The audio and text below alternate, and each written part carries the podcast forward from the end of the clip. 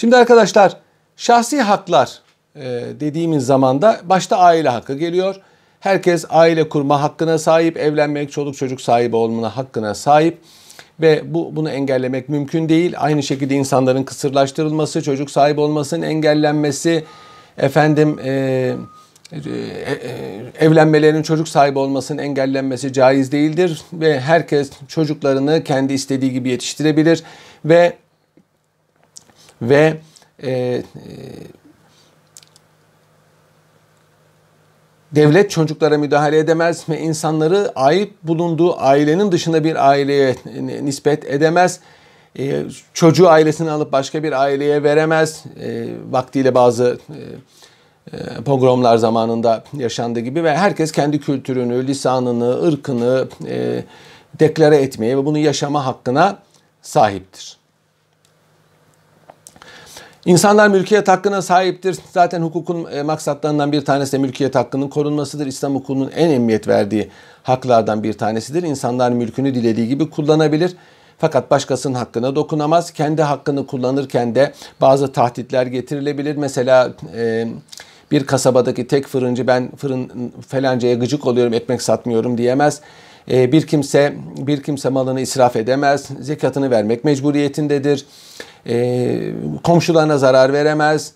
E, umumun e, ihtiyacı olan hallerde istimlak edilebilir. Yani bir kimsenin malı mesela yol genişletmek, mezarlığı genişletmek gibi sebeplerle satın alınabilir.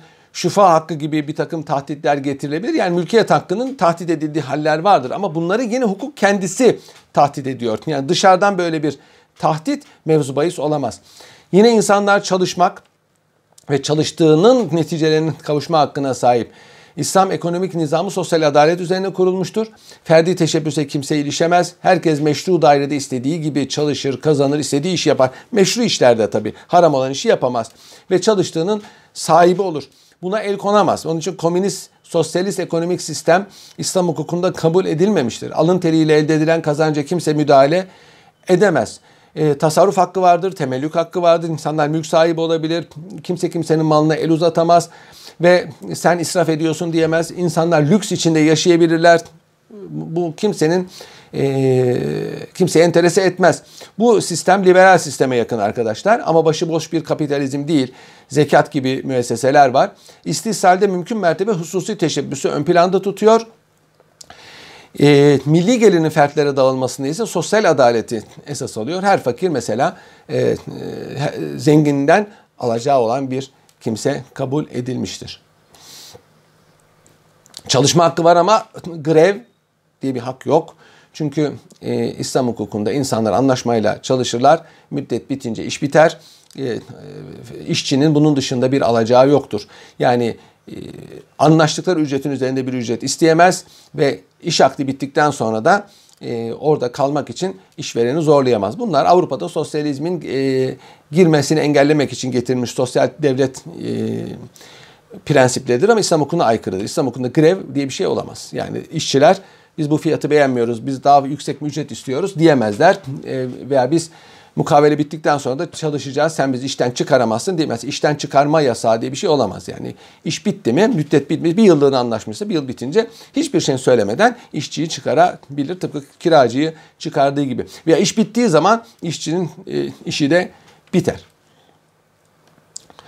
Hafta tatili e, İslam cemiyetinde çok eskiden beri mevcut olan bir şey. Önce medreseler için sonradan işçiler için getirilmiş bir şey. Bu amme maslahatına uygundur ve İslamiyet'e aykırı değildir. Yine İslam dininin insanlara yüklediği bir mükellefiyet, sağlığı koruma mükellefiyeti vardır. İnsanlar ölmemek üzere bedeni korumakla mükelleftirler. Yani ölmeyecek kadar gıda yemekle yemesi farzdır. Eğer yemez de ölürse günaha girer, intihar etmiş olur. Devası katı olan hastalıklar da böyledir. Devası katı olan ilaçları kullanmayıp ölürse günaha girer. Mesela kan naklini reddederse veya antibiyotik, kinin gibi, tansiyon ilacı gibi devası katı ilaçları almaz da ölürse günaha girer. Ama onun dışındaki ilaçların hepsi teselli ilaçlarıdır. Bunları almazsa günaha girmez. Hatta ölse bile günahkar değildir. İşte arkadaşlar onun için İslam cemiyeti sıhhatin muhafazasına çok emniyet vermiştir. Tedavi değil hasta olmamak mühimdir. Bunun için hijyen icap eder. Hijyene ehemmiyet verilmiş. İslamiyet hijyene en ehemmiyet veren dinlerden bir tanesidir. Ve bunun neticesinde bunun neticesinde İslam devletlerinde mesela akarsuyun çeşmelerin çok yapıldığını görüyoruz. Akarsuyun ön planda tutun, durgun suyun değil görüyoruz. Salgın hastalıklarda ilk karantina usulünü e, Halife Abdül e, Velid bin Abdülmelik tatbik etmiştir. Hastaları birbirinden ayırmıştır. Sağlamlarla hatta hasta olanları da birbirlerinden ayırmıştır. İslam Cemiyeti'nin çok muazzam hastaneler kurmuştur. Dünyada ilk modern hastane Salerno'da kurulmuştur. İtalya'dan. Ve bütün dünyadaki hastaneler Salerno örneğini alırlar. Bunu bütün e, kitaplarda görebilirsiniz. Sosyal güvenlik de bir haktır arkadaşlar. İnsanlar çalışabildiği kadar çalışırlar. Emeklilik diye bir şey İslamiyet'te yoktur. Çalışamayacak vaziyete geldiği zaman kendi servetini yer veya çoluk çocuğu ona bakar. Hiç kimsesi yoksa çalışamayacak vaziyette ise devlet buna bakar. Beytülmal'in dördüncü kaleminden buna maaş bağlanır. Yine insanların çevrenin e, korunmasını isteme hakkı vardır. Kur'an-ı Kerim'de ve la tuhsirül mizan bu dengeyi bozmayan, bozmayın diyerek insanları çevreyi koruma hassasiyetine, hassasiyetine davet eder. İnsanlar da bunu e, isteme hakkına sahip. Sultan II. Bayezid'in çıkardığı bir ihtisap nizamnamesi var. Belediye nizamnamesi. Orada bilinen en eski çevre hukuku tanzimlerindendir. Burada bu hakkın korunmasıyla alakalı hükümler görüyoruz. Siyasi haklardan bir tanesi vatandaşlıktır. Darül İslam'da yaşayan bütün Müslümanlar ve Darül İslam hakimiyetini kaybetmiş, bütün gayri, ka, ka, kabul etmiş bütün gayrimüslimler vatandaştır arkadaşlar. Müslüman gayrimüslim. Bu vatandaşlar Darül İslam vatandaşı olmanın e, haklarını e, taşırlar. Yani Darül İslam vatandaşı birini bir Darül İslam vatandaşı veya dışarıdan biri öldürdüğü zaman bunun cezası vardır. Yani bir kimse öldürüldüğü zaman, yaralandığı zaman, dövüldüğü zaman, malı alındığı zaman bunu talep etme hakkına sahiptir. Devlet vatandaşını sınır dışı edemez. İzinsiz yurt dışına çıkmak hariç vatandaşlıktan çıkaramaz. İzinle çıkmış olana sınırını kapatamaz. Hatta hatta Müslüman e, devletlerin her biri Darül İslam olduğu için Darül Harp'ten gelen Müslümanları kabul etmek mecburiyetindedir. Mesela vize isterim bilmem ne diyemez. Onun için Osmanlı Devleti Balkanlardan olsun, Rumeli'den olsun, Türkistan'dan olsun her zaman Afrika'dan olsun her zaman e, gayrimüslimlerin hakimiyetinde düşen Müslümanlara kapılarını açmıştır. Osmanlı Devleti şu anda Türkiye nüfusunun %25'inden fazlası muhacirdir. Türkiye Anadolu sınırlarından gelmiştir. Ee, Suudi Arabistan'a hac için bile gidemezsiniz izinsiz. Bırakın yerleşmeyi. Onun için Darül İslam'ın en mühim hususiyetlerinden bir tanesi de budur. Bu bir haktır arkadaşlar. Siyasi parti kurmak bir haktır. Aslında bu bir cemiyet e, manasındadır. Zaten Osmanlılar'da da siyasi partiler cemiyetler kanununa göre tanzim ediliyordu. Aslında İslam dini partilere ayrılmayı yasaklıyor. Vela teferraku yani fırkalara ayrılmayı yasaklıyor. Tek bir inanç, tek bir e, ideal birliği halinde olmalarını istiyor. Ancak teferruatta nasıl ki e, dini hükümlerin teferruatında insanlar mezheplere ayrılabiliyorsa e, bir takım siyasi teferruatta da insanlar mezheplere, e, cemiyetlere yani partilere ayrılabilir. Buna İslamiyet'e aykırı değil. Nitekim Hz. Peygamber vefat ettiği zaman kim halife olsun dendiği zaman Üç tane siyasi parti ortaya çıktı. Medinelilerin partisi Saad bin Ubade'yi halife olmasını istiyordu. Mekkelilerin partisi yani muhacirlerin partisi Hazreti Ebu Bekir'i ve Haşimilerin partisi Hazreti Ali'yi halife olarak istiyordu. Bunlar eşit şartlarda belki e, olmasa bile seçime girdiler ve Hazreti Ebu Bekir kazandı. Hazreti Ebu Bekir kazandı. Bu bir engel değil. Ancak ancak her zaman suistimale açık olduğu için e, bizde siyasi partiler umumiyetle birer terör teşkilatı olarak doğmuştur. İşte haricilerin, Hazreti Ali'ye e, muhalefet eden haricilerin kurduğu siyasi parti böyledir. Bu Nazi Partisi gibi bir partidir. Tekfircidir, kendinden olmayanları dışlayıcı, onlara hayat hakkı tanımayan bir partidir ve aynı zamanda milis teşkilatı vardır ve teröristtir. Teröristtir. Ee, arkasından Şia yani Hazreti Ali'yi ön planda tutan bir fırka teşekkül etmiştir. Siyasi bir fırkadır bunlar. Bu da aynı şekilde e, gerek hariciler gerek Şi Şiiler zaman içinde Ortodoks inançtan ayrılmışlardır. Yani siyasi partinin görüşlerini terviç edebilmek, kuvvetlendirebilmek için dini e, argümanlar kullanarak farklı bir mezhebe dönüşmüştür. Bu kötü misaller İslam tarihinde partileşmede ya karşıda bir e, negatif bakış açısı uyandırmıştır. Fakat fiiliyatta parti her zaman olmuştur. Osmanlı Devleti'ni misal verecek olursak Osmanlı Devleti'nde her zaman klikler vardır. Siyasi klikler. Mesela Valide Sultan'ı tutanlar, Şehzade'yi tutanlar, Felanca Paşa'yı tutanlar, Şeyhülislam'ı tutanlar. Bunların hepsinin siyasi görüşleri vardır. Bu siyasi görüşler çok zaman menfaate müstenit olsa da neticede bir siyasi görüştür. Ve bu e, siyasi e, kliklerin Osmanlı tarihinde bilhassa siyasi idarenin değişmesinde çok rolü olmuştur. Asgari haklara sahip olan herkesin seçme seçilme hakkı vardır. Halife olabilmek için erkek olmak, Müslüman olmak, vücutça sağlam olmak kafidir. Ancak halifeyi seçme hakkı herkese ait değildir. Bu da yanlış biliniyor.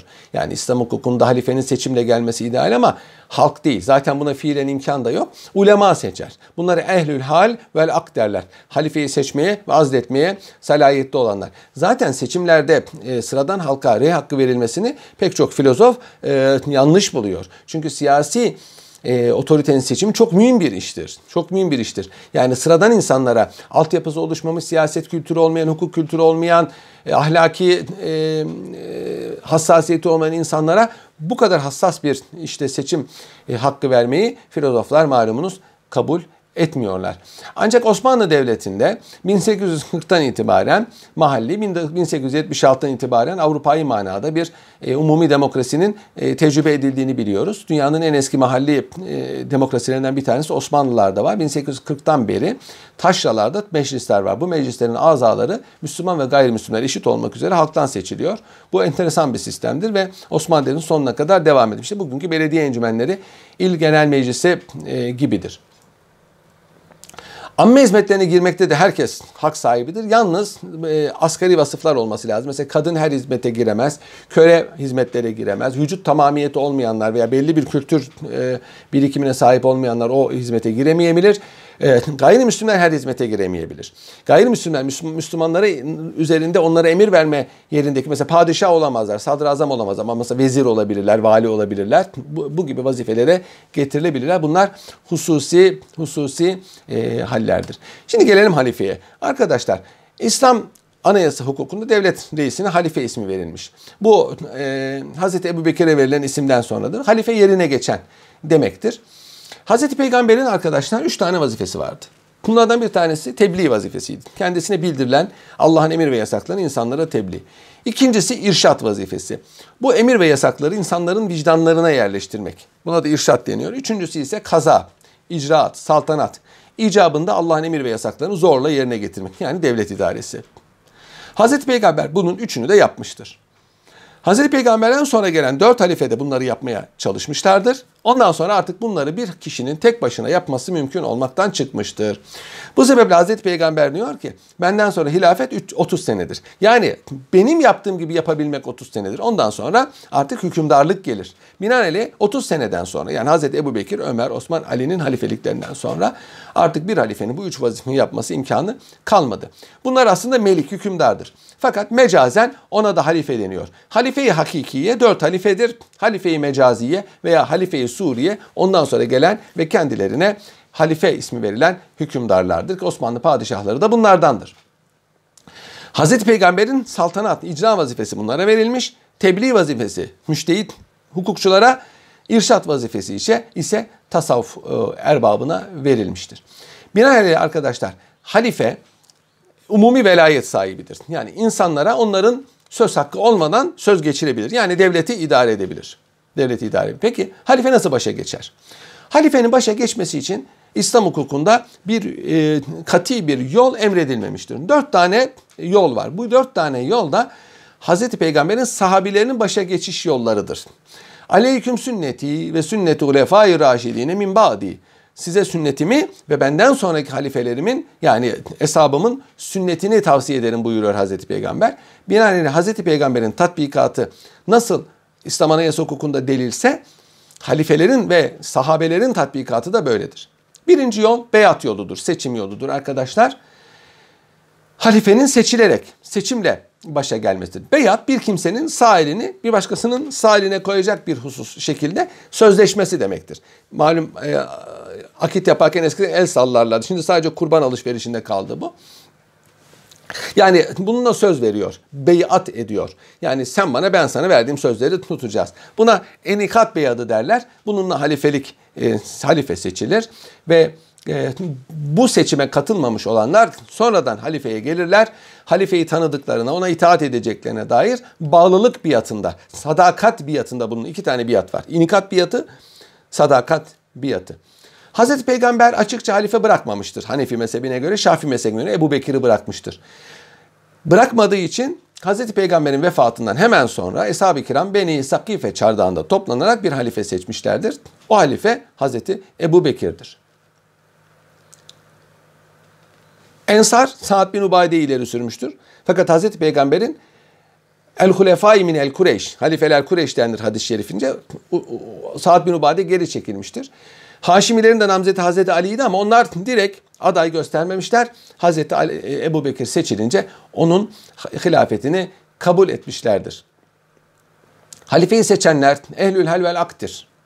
Yani e, halifeyi seçmeye salayet olan alimler, hükümdar, hakimler, kumandanlardır.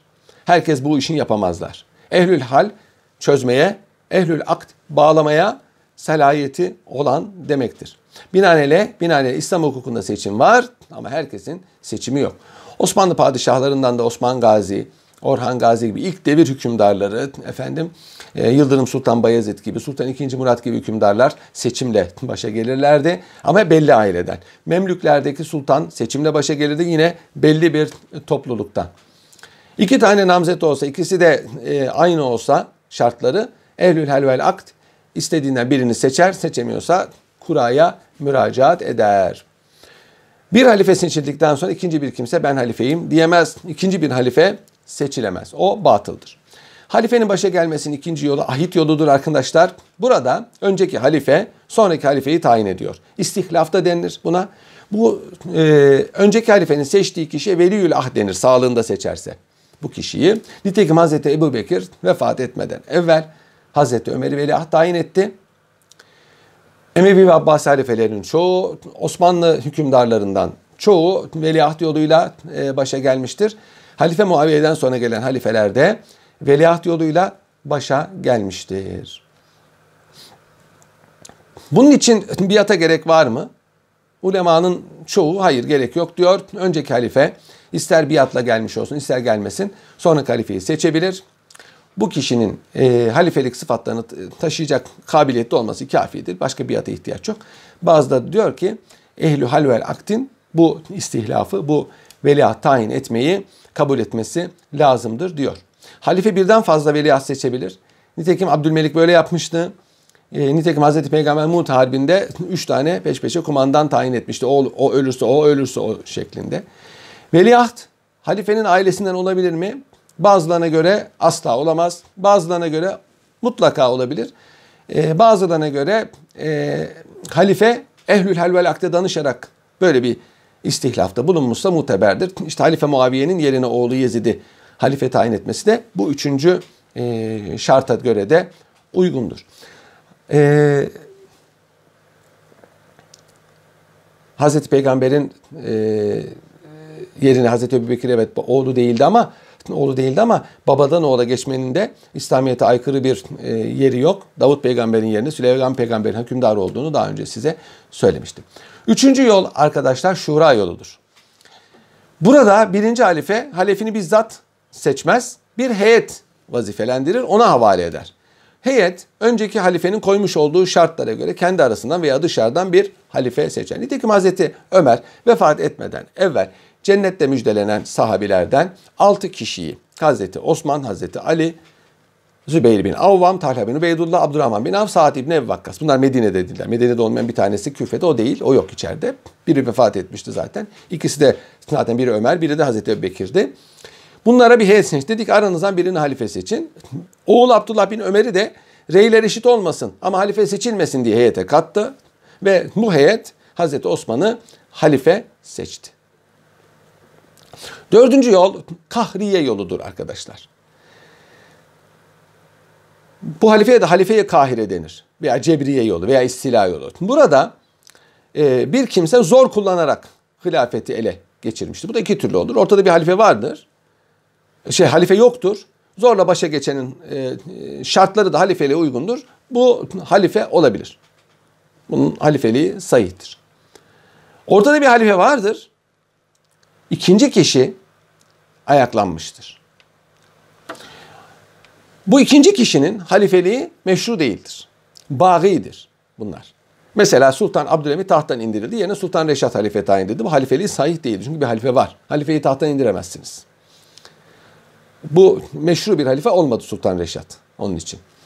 Ha Sultan Abdülhamit öldüğü zaman eğer Sultan Reşat halifelik yapabilecek durumda olsaydı ki değildi o zaman meşru halife olurdu. Onun için Sultan Reşat meşru halife olmamıştır. Sultan Reşat zamanı e, Bagiler hakimiyetidir. Osmanlı Devleti'nde zaman zaman Bagiler hakimiyeti var. Sonuncusu 1908-1918 arasıdır. İsyancılar devleti ele geçirmişlerdir. Görünüşte bir hükümdar var ama iktidar onların elindedir. 1876-78 yılları arasında görünüşte bir halife var. Sultan 5. Murat ve Sultan Abdülhamit ama idare bagilerin elindedir. İşte mesela Lale devrini bitiren patron isyanından sonra kısa bir zaman.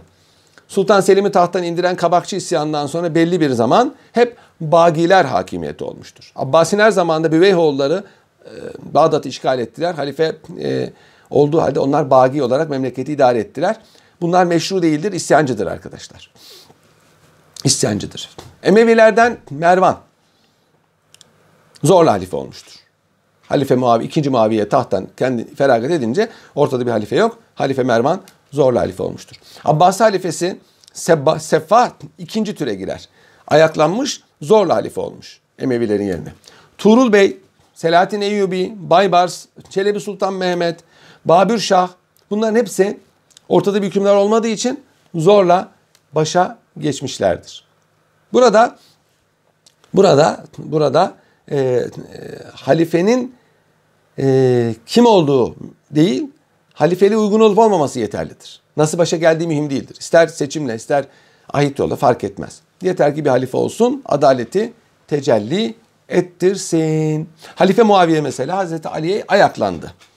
Ayaklandı, bagi idi. Hazreti Ali vefat ettikten sonra Hazreti Hasan da halifeliği ona devrettikten sonra Hazreti Muaviye hakiki halife oldu. Bu anlattıklarım ehl sünnet mezheplerine göredir. Ehl sünnet dışı mezheplerde durum biraz farklı. Mesela Şiilerde e, iki Şii mezhebinde farklı husus var. Bunlardan biri İmamiye fırkası, Caferiye diye de bilinir. İsna Aşeriye fırkası. Bunlardan daha önce bahsetmiştim. Bunlar bir kere imamet tabirini kullanırlar. İmam masumdur onlara göre. Masum ancak başka bir masum tayin edebilir. 12 tane imam olmuştur. 12. imam kaybolmuş. Kıyamete yakın ortaya çıkacaktır. O zamana kadar ona niyabeten devletin reisliğini e, e, devleti idare edenlere halife denebilir. İmam denebilir. Şimdi bunlara göre Hazreti Peygamber Hazreti Ali'yi Gadiruhum denilen yerde halife tayin etmiştir. Hazreti Ebu Bekir, Hazreti Ömer ve Osman bunu gasp etmiştir. Gasp ettikleri için kafir olmuşlardır. Onlarla beraber olanlar da kafir olmuşlardır. Hazreti Ali, Hazreti Hasan'ı, Hazreti Hasan, Hazreti Hüseyin'i, o da işte Zeynel Abidin'i böyle böyle 12 imamı tayin etmişlerdir. Bu inanca göre. Halbuki Hazreti Peygamber'in Hazreti Ali'yi halife tayin ettiğine dair bir, bir e, nas yok. Evet Hazreti Peygamber Mekke ile Medine arasında Gadirhum denilen bir yerde. Bataklık bir yerdir orası. Veda haccından dönüşte ben kimin Mevlasıysam Ali onun Mevlasıdır buyurmuştu. Halbuki Mevla kelimesi Arapçada çok manaya gelir. Köle manasına, efendi manasına, dost manasına gelir. E, e, e, müderris manasına gelir. Burada sevilen kimse manasına kullanılmıştır. Yani beni seven Ali'yi sever. Ya sevmelidir manasına geliyor. Çünkü Hazreti Ali hakkında bazı dedikodular olmuştu. Bu dedikodular sebebiyle Hazreti Peygamber ona sahip çıktı. Buradan halifeliğe bir yol yoktur. Kesin olan Hanefi mezhebinde Hazreti Peygamber'in hiç kimseyi bırakmadı. Ama ilk dört halifenin, Muaviye'nin ve Abbas oğullarının hilafetine işaretleri var. İşaretleri var. Hazreti Peygamber de bunla, şey sahabe de bunları nazara alarak Hazreti Ebu Bekir'e biat etmişlerdir. Hazreti Ali Hazreti Ebu Bekir'den daha münasip olsaydı elbette ki Eshab-ı Kiram onu seçerdi veya e, seçmediği takdirde de Hazreti Ali itiraz ederdi. Nitekim Muaviye'ye karşı itiraz etmekte tereddüt etmedi Hazreti Ali. Bu İmamiye'nin görüşü. Hümeyni'nin gelişinden sonra bu sistemleştirilmiştir. Hümeyni diyor ki 12 imamın 12.si Mehdi Muntazar gelene kadar memleketi ayetullahlar idare eder. Bu ayetullah velayeti uzma, e, e, velayeti fakih deniyor buna. En büyük fakih memleketi idare eder. Şu anda İran'ın biliyorsun devlet reisi aslında Hamaney'dir, bir ayetullah'tır. Hükümet seçimle geliyor ama hükümetin hiçbir icraatı, parlamentonun hiçbir kanunu dini rehber olan o velayeti fakihin tasdiki olmadan meriyete girmiyor. Şiilerin Zeydiye fırkasında da diyor ki mutlaka Hazreti Peygamber soyundan olmalıdır. Ehli beytinden olmalıdır. Çünkü onlar diğerlerinden üstündür. Zeydiye böyle diyor Yemen'de hakim olan. Ancak ancak böyle olmayan bir kimse de halifeliğe gelmişse maslahat sebebiyle mekruh olmakla beraber ona da itaat edilir diyor. Dolayısıyla Zeydi'yi Hazreti Ebu Bekir'i, Ömer'i ve Osman'ı meşru halife kabul ediyorlar. Birden fazla olması halife olabilir mi? Hazreti Peygamber buyurdu ki iki halifeden sonra biat edileni öldürünüz. Yani bir halife varken ikinci birisi halife olarak ortaya çıkarsa hayat hakkı yok. Bir halife seçildikten sonra ikinci bir halife seçilse bunların hayat hakkı yoktur arkadaşlar. Yani bir beldede bir tane halife olur. Peki, peki İslam tarihinde aynı zamanda birden fazla halife ünvanı ile anılan kimse var. Bir kere Hazreti Ali zamanında Hazreti Muaviye ben Hazreti Ali'nin halifeliğini tanımıyorum. Çünkü o halifeliği yerine getiremiyor dedi ve ayaklandı. Kendi Şam valisiydi. Memleket ikiye bölündü. Küfe ve Hicaz, Irak ve Hicaz Hazreti Ali'ye, Suriye ve Mısır Hazreti Muaviye'ye tabi oldu. Devlet ikiye ayrıldı. İki tane ayrı halife oldu. İki ayrı devlette iki ayrı halife oldu. Abbas halifesi Razi zamanında Endülüs'teki Emevi ailesinden Abdurrahman halifeliğini ilan etti. Kayruvan'dan da Kayruvan'da da Fatımi devletinin kurucusu olan Mehdi halifeliğini ilan etti. Böylece İslam İmparatorluğu'nda ilk parçalanma oldu. Üç tane halife var. İspanya'da bir halife var. E, Tunus'ta bir halife var. Bağdat'ta bir halife var. Ulema e, dedik yapacak bir şey yok. Evet biz e, herkes yaşadığı yerdeki halifeye tabi olur. Nitekim Hazreti Ali ile Muaviye zamanında da böyle olmuştu dediler. Binaenaleyh arkadaşlar bir beldede iki halife olmaz. E, iki ayrı beldede iki halife olabilir. Nitekim zamanla e, geniş topraklara hükmetmek zorlaştı İslam İmparatorluğu'nda. Her bir vali, her bir vali e, muhtar hatta müstakil hükümdar haline aldı. Ama hiçbir hiçbiri halife ünvanını kullanmadılar. Mehdi ve e, Abdurrahman dışında. Tahta çıkan her hükümdar sultan ünvanını kullandı. Bağdat'taki halifeye bir e, heyet gönderiyor. Hükümdarlığının tasdikini istiyor. Halife de güya onu sanki kendisi tayin etmiş gibi bunu tasdik ediyor. Bunun üzerine ulema demiştir ki iki halifenin varlığı, iki halifenin varlığı aynı belde içindir. Farklı beldelerde farklı halifeler olabilir. Nitekim Osmanlı padişahı halife ama Hindistan hükümdarı ona tabi değil. O da halife sayılır. Fas Sultanı da halife sayılır. Ama bu ünvanı kullanmamışlar. Bir tane halife ünvanı kullanmış. O da Osmanlı padişahıdır. Bu bir e, tarihi ananeye saygıdan kaynaklanıyor. Tarih içinde belli zamanlarda e, gerek Afgan e, sultanlarının, gerek İran Şahı, Nadir Şah'ın mesela, gerekse e, Hindistan hükümdarlarının, gerekse e, Açe'deki sultanlıkların Osmanlı padişahını, Osmanlı padişahını halife tanıdığını biliyoruz.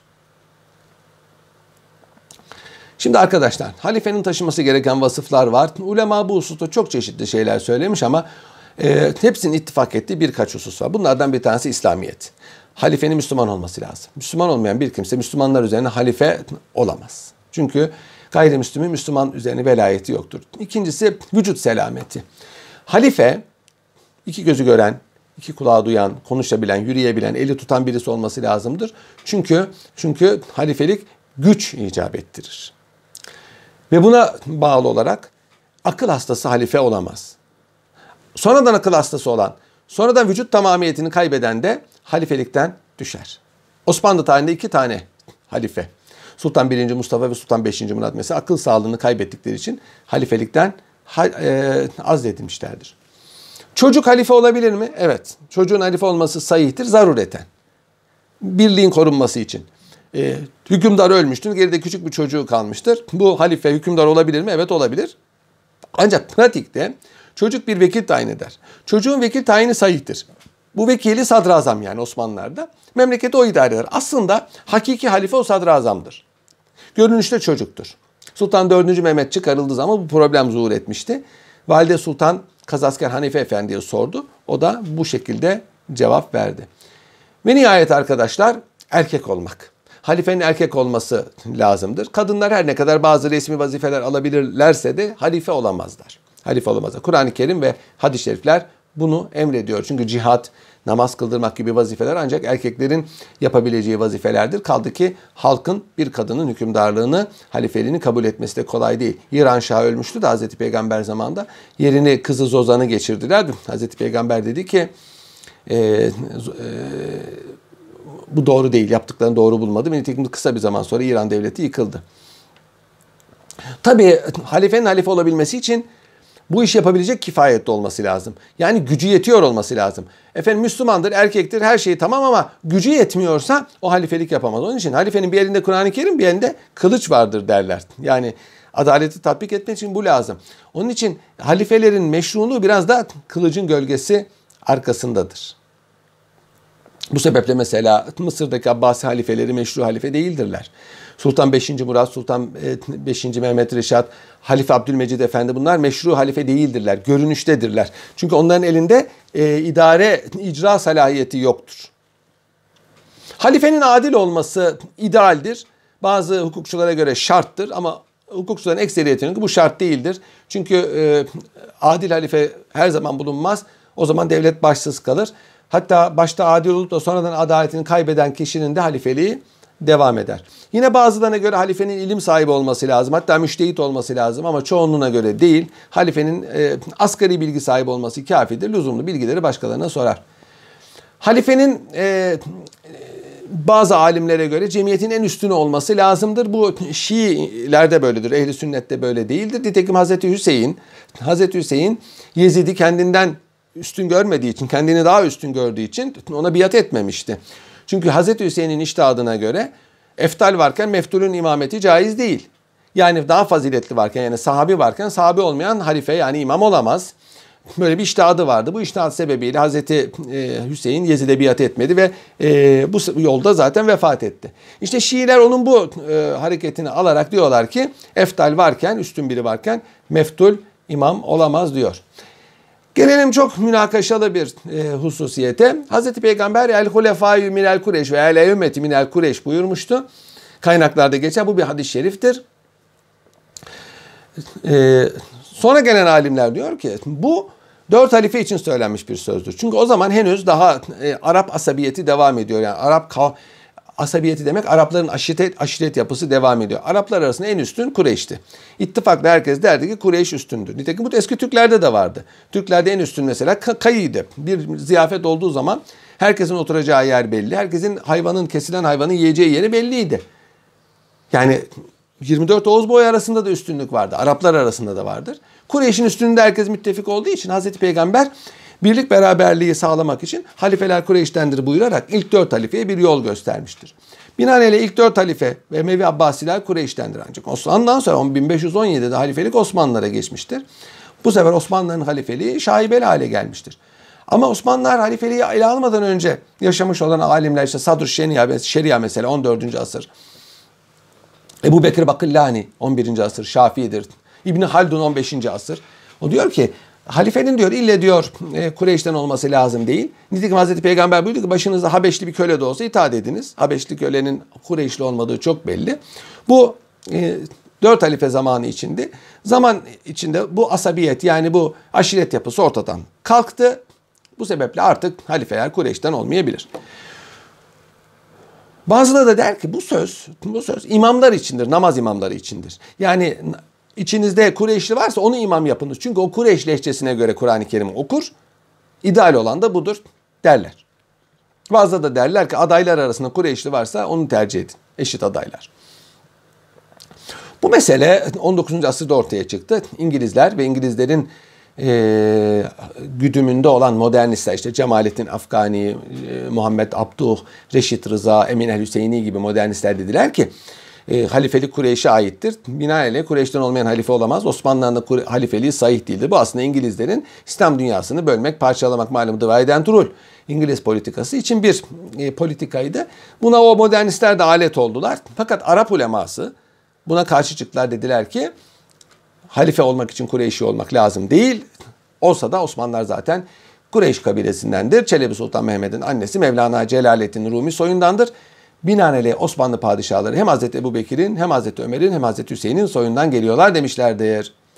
Halifenin vazifeleri ne? Halifelerin hakları ve vazifeleri var. Bir hadis-i şerifte buyuruluyor ki Erbalil Velatin.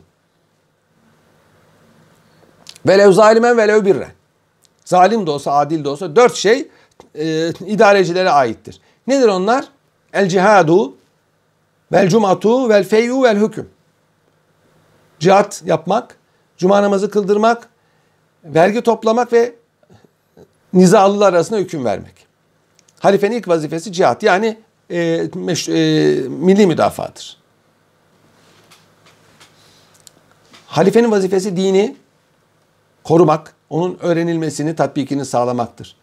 İslamiyet bütün insanlar, bütün Müslümanlara İslam dinini her yere duyurma vazifesi yüklüyor. Duyurmak demek zorla toprak almak, insanları esir almak, savaşmak demek değildir. Bir beldede eğer İslamiyet'in duyulmasını engelliyorsa bir diktatör, duyulan, duyanları Müslüman olmasını engelliyorsa, Müslümanların İslamiyet'in icaplarını yerine getirmesini engelliyorsa veya Müslümanlara saldırıyorsa topyekun bu takdirde cihat yapmak farz olur. Bunu da yapacak hükümettir, hükümdarın vazifesidir. Cuma namazı ancak Darül İslam'da farzdır ve bunu halifenin kıldırması lazımdır. Halife veya onun vekilleri. Osmanlı Devleti'nde her yerde cuma kılınmıyordu. Padişahın salayet verdiği camilerde beratla ancak cuma namazı kılınabiliyordu. Kur'an-ı Kerim ve hadis-i şerifler halifeye bazı vergileri toplama mükellefiyetini yüklüyor. Bu Müslümanlardan alınan zekat ve gayrimüslimlerden alınan bazı vergilerdir. Cizye gibi, toprak mahsulleri gibi.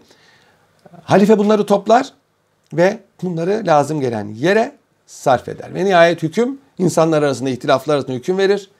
Mazlumu zalime karşı korur. Haklı ile haksızı birbirinden ayırır. Bunun için kadılar tayin eder. Halife vazifesini yerine getirirken bazı kaidelere uymak mecburiyetindedir. En başta hukuka uymak mecburiyetindedir.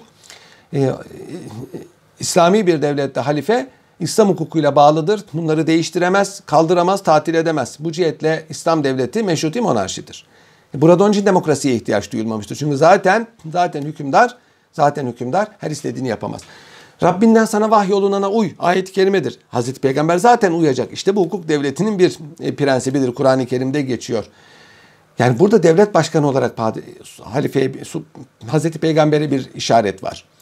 Yani bütün idarecilere bu emrediliyor.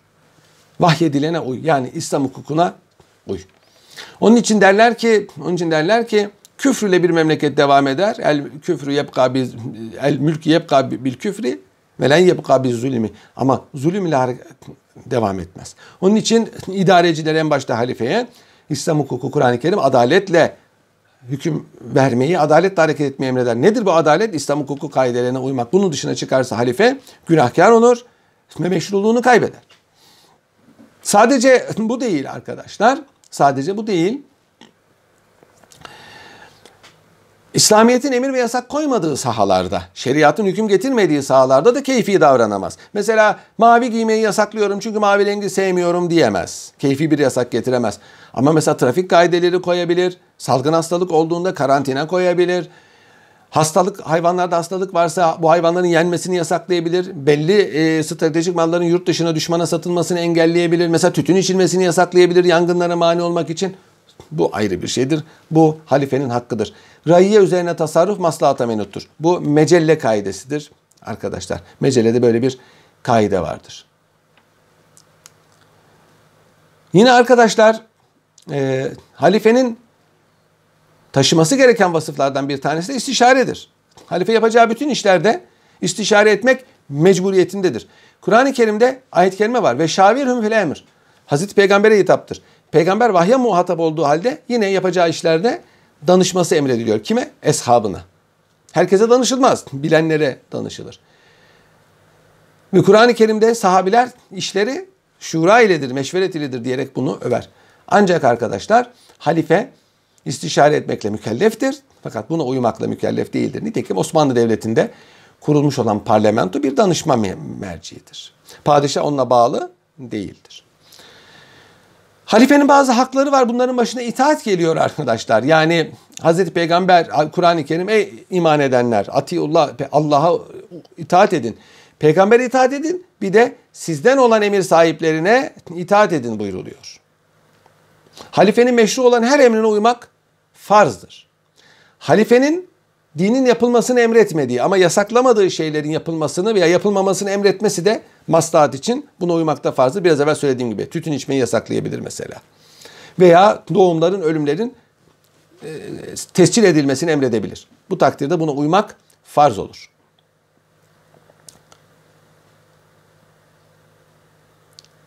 Dine aykırı bir şey emrederse buna uymak farz olmaz, uyulmaz. Ama eğer uymadığı takdirde ölümle, darpla, hapisle tehdit ediyorsa o takdirde bunu yapmak caiz hatta lazım olur. Kaçınılmayacak bir isse bu. Kaçınılmayacak bir isse bu böyledir. Halifenin İslam hukukunun hüküm koymadığı sahalarda kanun koyma salayeti vardır. Bunlardan bir tanesi çeşitli şekillerde tezahür eder. Bir kere hukuki boşluk vardır. İslam hukuku boşluk bırakmıştır. İşte mali hukuk, ceza hukuku, anayasa hukuku gibi. Orada kaide koyabilir. Ee, şer'i kanunları, şer'i kaideleri kanun haline getirebilir. Osmanlılar'daki mecelle gibi. Veya şer'i iştihatlardan bir tanesini kanun olarak seçebilir. Osmanlılar'da mesela velinin izni olmadan evlenmenin yasak olması gibi. Bu yaptığı hizmetlerin mukabilinde halife Beytülmal'den, hazineden maaş alma hakkına sahiptir. Nitekim Hazreti Ebu Bekir e, halife seçildikten sonra çarşıya gittiği zaman e, mani oldu Hazreti Ömer. Dedi ki ne yapacaksın? Ticaret yapacağım. Çoluk çocuğum var. Olmaz dedi halifeye. Maaş lazım. Ve 2500 dirhem maaş takdir ettiler. Ve ondan sonra gelen bütün halifeler hazineden sadece halifeler değil, amme hizmeti gören herkes, kadı, müftü, asker hepsi hazineden maaş almaya hak sahibidir.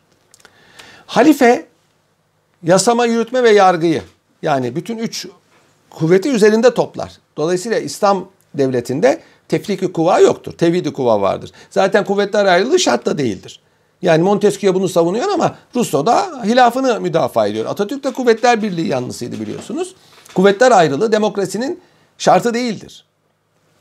Şartı değil. İsviçre'de mesela kuvvetler birliği var. İngiltere'de kuvvetler birbirine birlik kadar yakındır. Amerika'da çok ayrıdır mesela. Onun için kuvvetler birliği de laiklik gibi olmazsa olmaz bir şey değildir arkadaşlar. Bütün monarşilerde kuvvetler birliği vardır. Hükümdar yasama yürütme yargıyı üstünde tutar ama bunları fiilen vekiller vasıtasıyla yürütür. Bu vekiller doğrudan hükümdara karşı mesul oldukları için aslında katı bir kuvvetler ayrılığı vardır. Mesela sadrazam hakimlere karışamaz. Niye? Çünkü hakimler, kadılar hükümdarın vekilleridir. Sadrazam da hükümdarın vekilidir. Birbirinin amiri değildir. Halifelik ne kadar devam eder? Ölüme kadar. Kaydı hayat şartıyla. Ölmeden evvel, ölmeden evvel halife istifa edebilir. Halife 2. Muaviye gibi. Halifelikten çekilebilir. Sultan 2. Murat gibi. Veya ölünce iş biter. halife ölmeden, halife ölmeden onu tahttan almak mümkün değil. Halife öldükten sonra onun çıkarttığı kanunlar, aldığı kararlar, yaptığı tayinler yeni halifenin bozmasına kadar hükmünü devam eder, ettirir. Devletin devamlılığı gereği. Halife azledilemez dedik. Ancak belli haller varsa halifenin azli meşru olur. Nedir o? Fiziki kusurlar. İşte aklını kaybetmesi, efendim gözlerini kaybetmesi gibi hallerde halife azledilir. Halife düşmana esir olursa ve kurtulma ümidi de olmazsa bu takdirde bir başka bu halife azledilir, bir başka halife tayin edilir. Halife mürted olursa yani İslam dininden çıkarsa halifelikten azledilir. Hatta kendiliğinden azledilmiş olur. Çünkü Hazreti Peygamber diyor ki küfrü görülmedikçe başınızdaki emire itaat ediniz. Gelelim halifenin adaletten ayrılmasına. Yani halife adaletten ayrılırsa, fasık veya zalim olursa yani mesela şarap içiyor, kumar oynuyor veya zulmediyor insanlar, haksızlık ediyor. İslam hukuk hükümlerini kısmen veya tamamen tatbik etmiyor. Bu takdirde azledilir mi edilmez mi?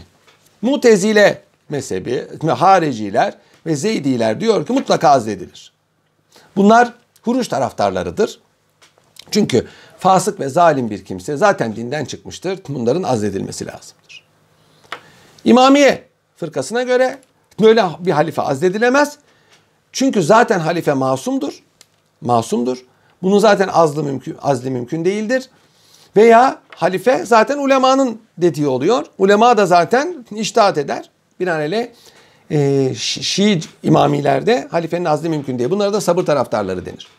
Ehli sünnete göre fasık ve zalim bir halife, fasık veya zalim bir halife fiilen mümkünse ve halifeliğe getirilecek adil bir kimse varsa azledilir. Bunlara temekkün taraftarları deniyor. Temekkün temkinli olmak demek.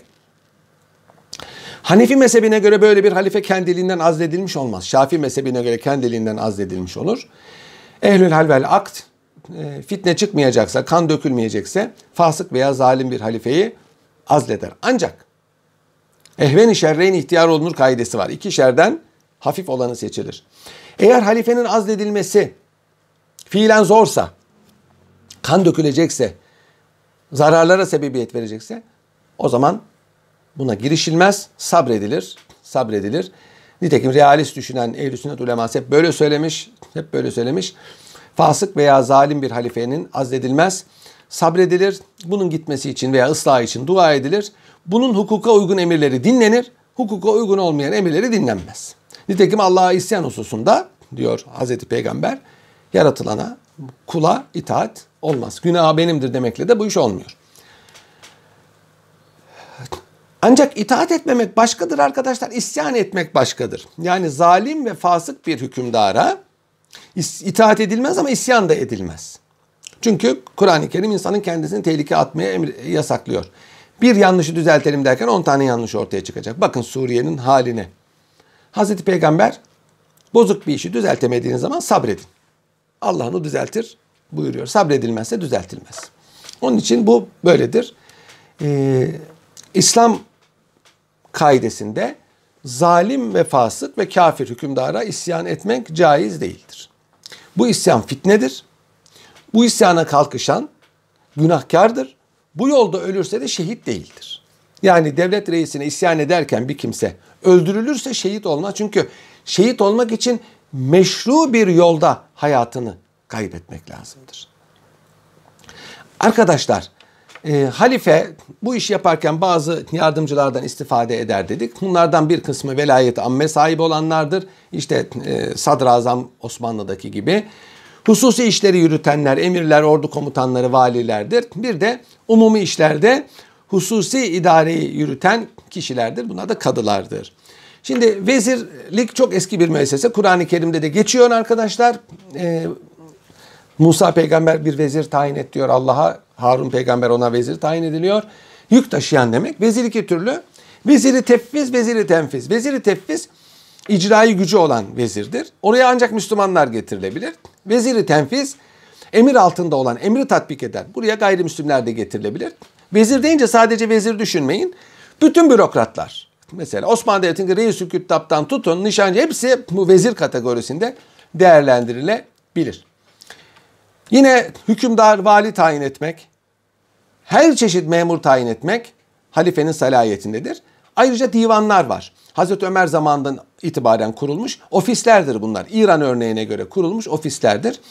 Emevilerde ve Abbasilerde devlet işlerini böyle ayrı ayrı ofisler yapardı arkadaşlar. İşte bunlardan bir tanesi yazışmaları yürütür, bir tanesi mali işleri yürütür, birisi ceza işlerini yürütür. Kimisi milletler arası münasebetleri yürütür, posta işlerine bakar, Bakar da bakar. Bunların her biri ayrı birer ofistir. Bugünkü bakanlıkları düşünün arkadaşlar. Bir de mesela idari e, kazaya bakan divanı mezalim vardır. Onlar da idarenin tasarruflarının hukuka uygun olmadığını teftiş eder. Görünüyor ki arkadaşlar İslam devletinde, İslam devletinde evet halife geniş otorite sahibi zannediliyor ölene kadar başta ama eli kolu bağlıdır. Neyle? Şer'i hükümlerle maslahatla eli kolu bağlıdır. Her istediğini yapamaz, her istediğini tayin edemez, her istediği kanunu çıkaramaz. Ee, bu cihetle bu cihette demokrasilerdeki hükümetlerden bile çok daha dar e, salahiyetleri